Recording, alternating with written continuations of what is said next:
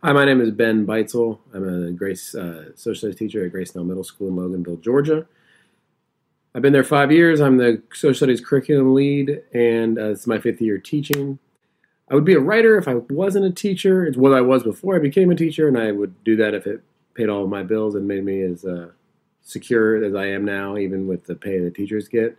Kids these days are they have more demands than teachers. They expect more of them. They want them to sort of demonstrate their expertise as opposed to just blindly trusting that they're smart. And I think that's what teachers are struggling to catch up with. So teachers 30 years ago had a problem with, or had an easy time saying like, yeah, kids just, you know, they have to listen to me because I'm smart. And now kids are sort of more questioning, which I think is a good thing.